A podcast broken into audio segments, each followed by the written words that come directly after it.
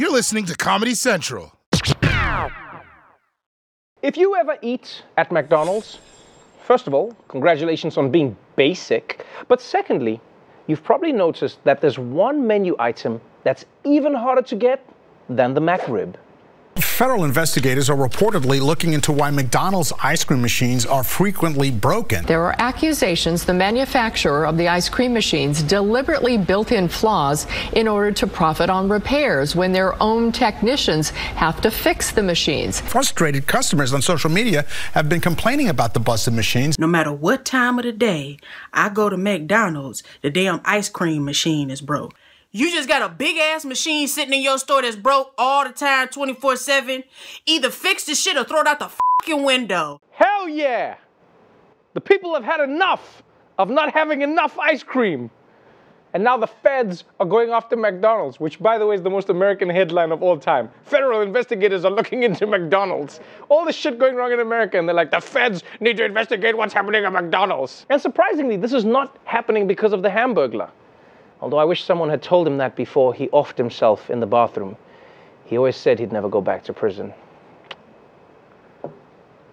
In fact, the broken ice cream machine is such a big part of McDonald's identity at this point. Like, I feel like they should just make the machine one of their mascots. You know, just be like, hi kids, I'm McFlurry, the ice cream machine that's too sick to work. I should have got the vaccine.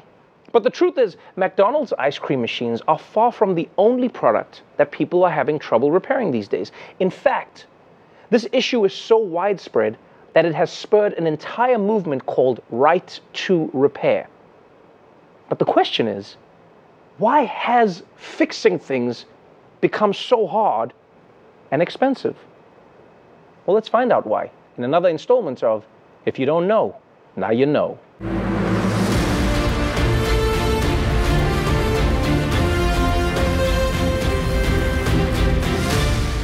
Fixing things. It's what human beings have done since the beginning of time. We fixed London Bridge, we fixed telescopes, we fixed boxing matches to make it look like YouTubers can actually go the distance against Floyd Mayweather. And it used to be that when anything broke in your life, whether it was a car, a lawnmower, you would try and fix it yourself. Remember that? And then after you broke it even worse, you would bring it down to a local repair shop and watch them fix it while you pretended to know what was happening.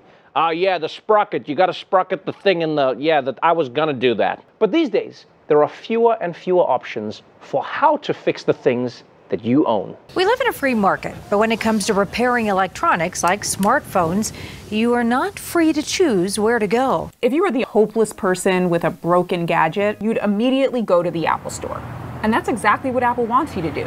The company and many others restricts how and where you can repair your stuff. Anything that has a chip in it right now is probably impossible to repair without using the manufacturer. That means tractors and cars. It means your smartphone. It means increasingly the refrigerators and washing machines that people have in their homes. When something breaks and the only solution is to take it back to the manufacturer, they can charge you whatever they want. So this is a MacBook Pro that uh, Apple, uh, the Apple Store said would t- cost twelve hundred dollars to fix and wasn't worth doing. So if I walked in off the street with this problem, what would you charge to for the repair you just did? Depending on the model, anywhere from seventy-five to one fifty. Okay, people, that's outrageous. They're charging 10 times as much as they need to. I mean, that's movie theater concession stand prices, which is ridiculous. How can electronics cost that much to take apart? Most of them were put together by children. And this kind of price gouging is why people basically turn to witchcraft when something goes wrong with their electronics. Let's just put the phone in a bag of rice and say a spell.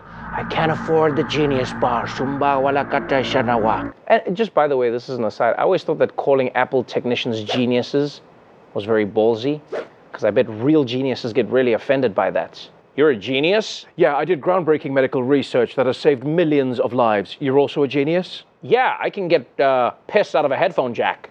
But of course, the manufacturer wants to be the only place that you can go to fix their product. That's always been the case.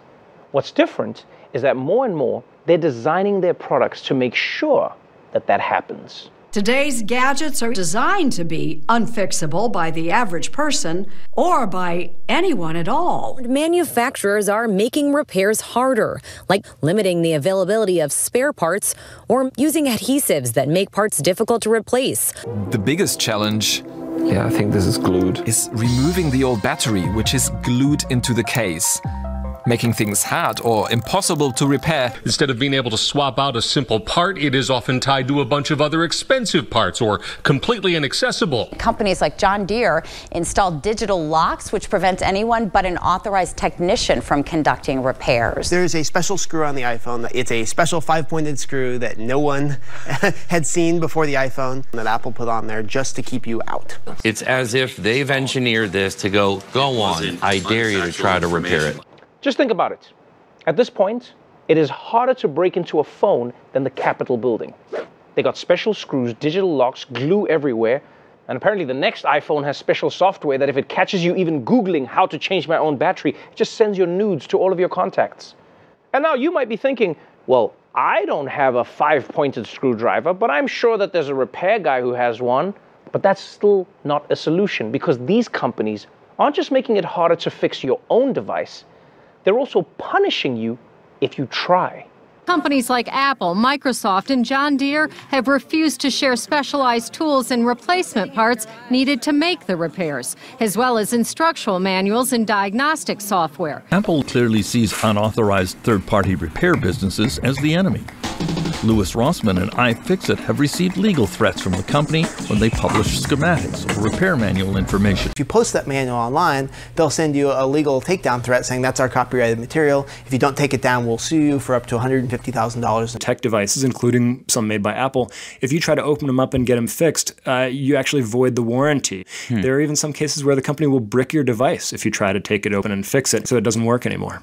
Now, come on, guys. I feel like this is a little childish, right? I didn't want to go to you to fix the broken phone that you sold me, so you break the phone even more?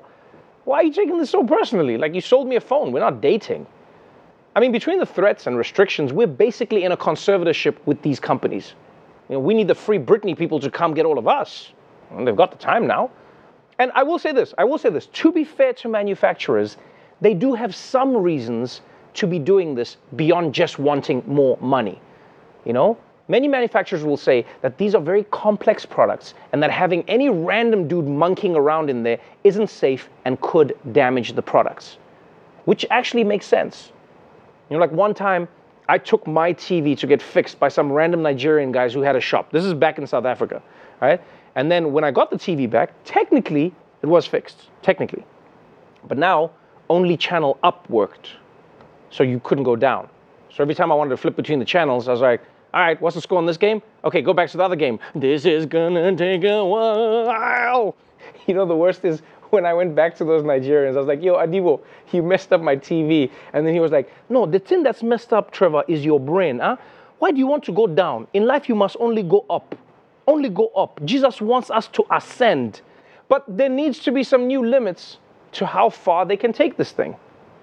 Because this would be bad enough if it just meant overcharging for a phone repair. But in some cases, your life could even be at stake. There's a key obstacle to keeping medical equipment of all types up and running. Vital work often gets blocked by device makers. Manufacturers refuse to provide access to service manuals and design machines to require calibration software to activate new spare parts. They don't want to work with us because we're a third party company.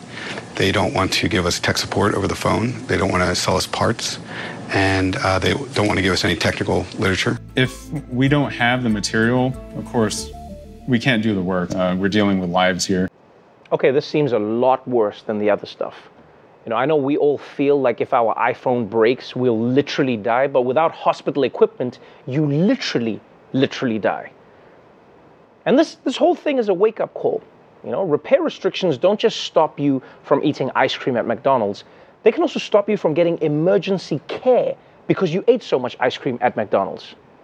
And the good news is, the good news is, there's a movement that is building to regulate just how much manufacturers can restrict your right to repair your own products. And in July, they even got President Biden to sign an executive order to address the problem.